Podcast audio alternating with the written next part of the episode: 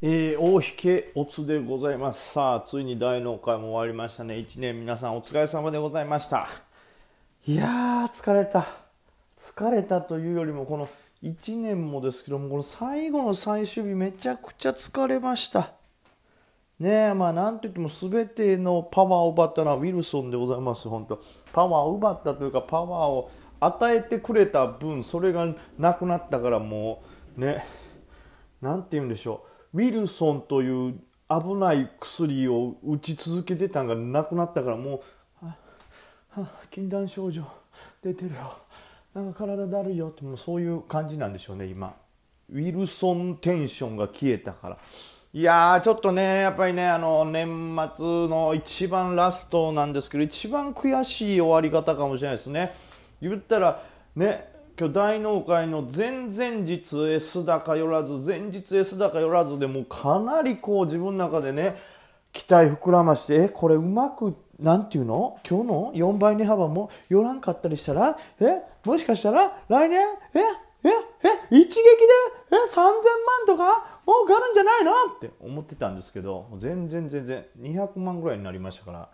まあ、実際200もうちょっとだったら300ぐらいにはなったんかな。プラスはプラスですけどそのそんなとこまで夢膨らましてから10分の1ですからね。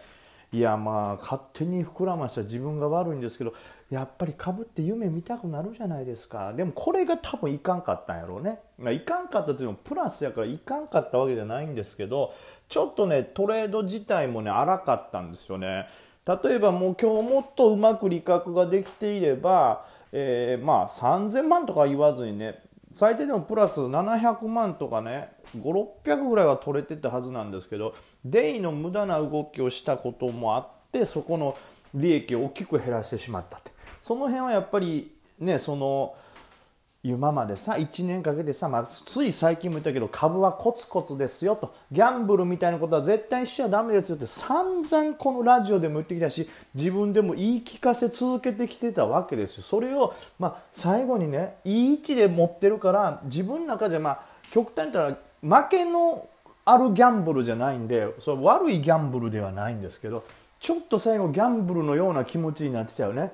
300万勝つぐらいじゃもうダメだからもう限界までここでガッとこう引っ張ったら3000万いくんちゃうかとかそういう気持ちがあったおかげでもう一回あのね S 安からバーンってリバーして大きくリバるんじゃないかとかやっぱり頭の中に残ってたせいで無駄なガチャガチャをして利益を減らしてしまった。あの瞬間の僕の多分考えは本当にギャンブル的だったしこの1年散々コツコツが大事ですよっていう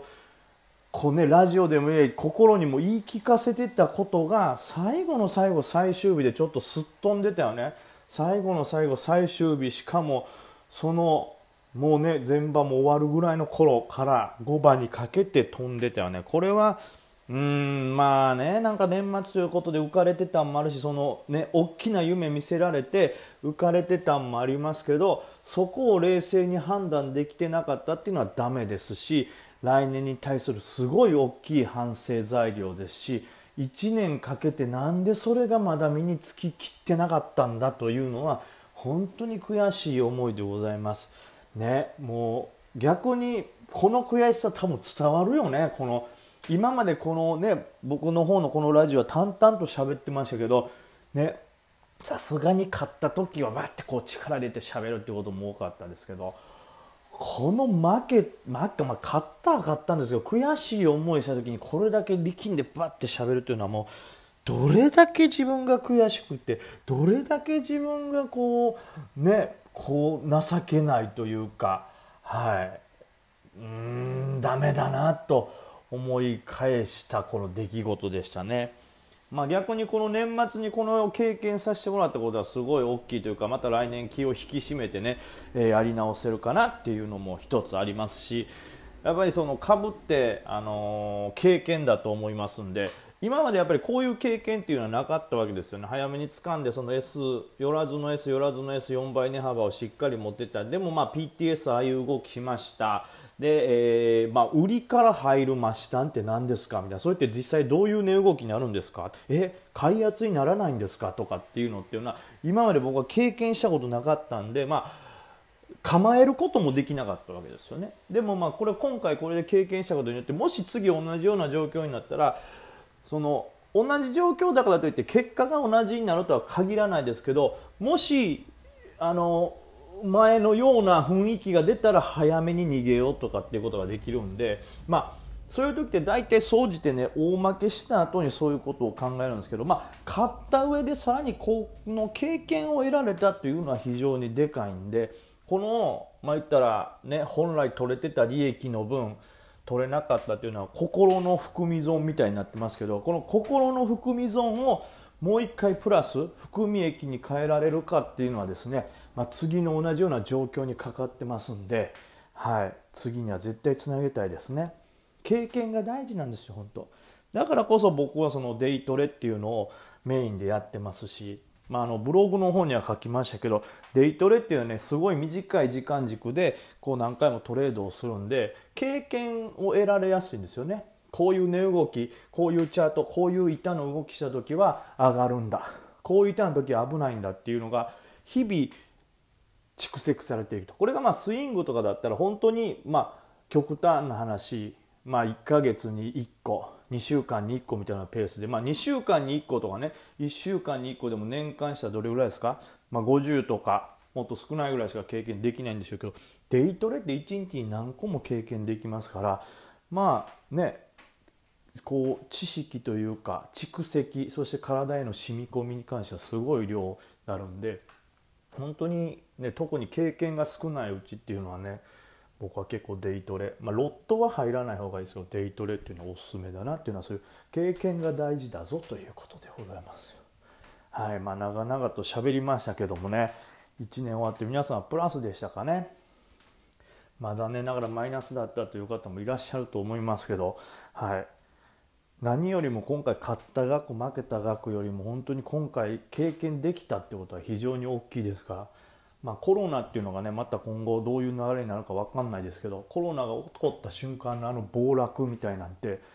極端に言えばね昔リーマンショック受けた時こうやったみたいな人がねコロナの時たくさんこうバッていたように、まあ、その経験っていうのは非常に貴重ですからまた似たような暴落というか何かが起こった時にね経験しない人よりかは狼狽せずにより強い立ち回りもできるでしょうから。はいそれを勝手にしてまた頑張りたいですね。でですねちょっとねさすがにこういう締めだけじゃあれなんで改めてちょっと今日の指標だけもう数分しかないんでね見返していきたいと思いますけども、まあ、日経平均に関しては昨日よりなんかなんだか弱かったですね、まあ、というのも昨日はバッと上がりすぎてたっていうのもあるでしょうしそもそも昨日が出来高あんまりない東証一部の出来高とかもちょっと少ない中で上げていったものなんで、まあ、そういう出来高少ない時ってねボラティリティも上がりますし逆に言ったらちょっとの売りでも下がってしまうんでね、まあ、その分ちょっとオーバーシュート分戻したという感じですかねでまあ最終日というのもあってまあやっぱり売買代金東証一部マザーズもちょっと乏しい感じです。まあ、これはまあ年末ということで仕方がないでしょう。で全体としては、えー、基本的には IPO にすごい資金が入ったなっていうのが目立ちましたね。でね僕も散々喋りましたけどウィルソン小型貸借系っていうのがもうちょっとウィルソンという大ボスがね崩れたのもありまして他の G ダイニングそしてクボテック CSS ホールディングス鉄人化計画タウンニュースなど他のこう小型貸借系はちょっと売られてしまったという感じですね。その代わりじゃないですけど本当に IPO は伸びてるんで IPO といってもそのね、まあ、お昼のラジオでも言いましたけど全部が全部伸びてるってわけではないんですけど IPO ってやっぱ手垢がついてないっていうのもあるんで結構この年末年始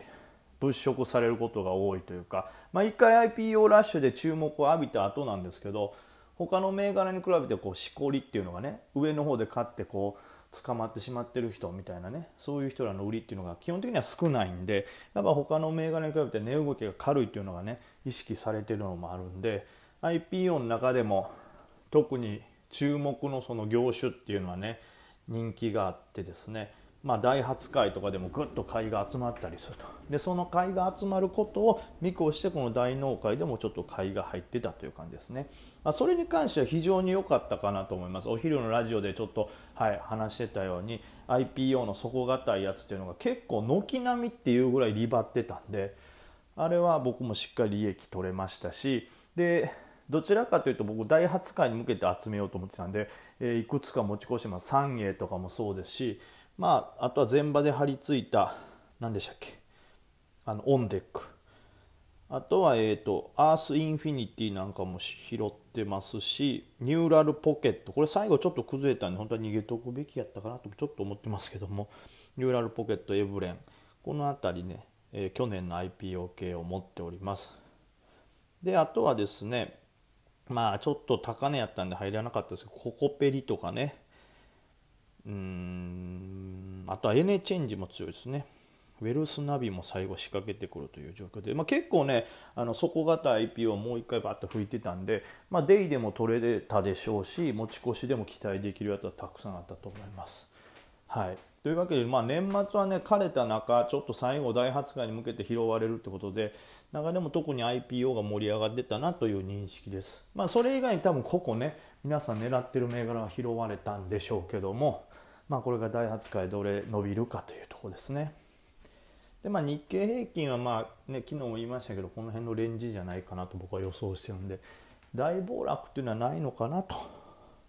思います。正月の間もな。まあ事件は今年はないかなと。なんでこのままね引けて基本的には多分ショートも入れないと思います。昨日入れといたらよかったけどねちょっと儲けれたと思います。さあというわけで、まあ、改めましてねこの1年皆さん聞いていただいた方もありがとうございました。ねあの含み損含み益抱えて来年を迎える方もいらっしゃいますし、まあ、今年プラスの方マイナスの方たくさんいると思いますけど皆さんが絶対ね僕も含めてですよ経験したことっていうのは絶対にマイナスではないですから経験だけは絶対にプラスになりますからはい。これをね大事に来年育てていきましょう。経験こそが含み益です。それでは皆さん良いお年を。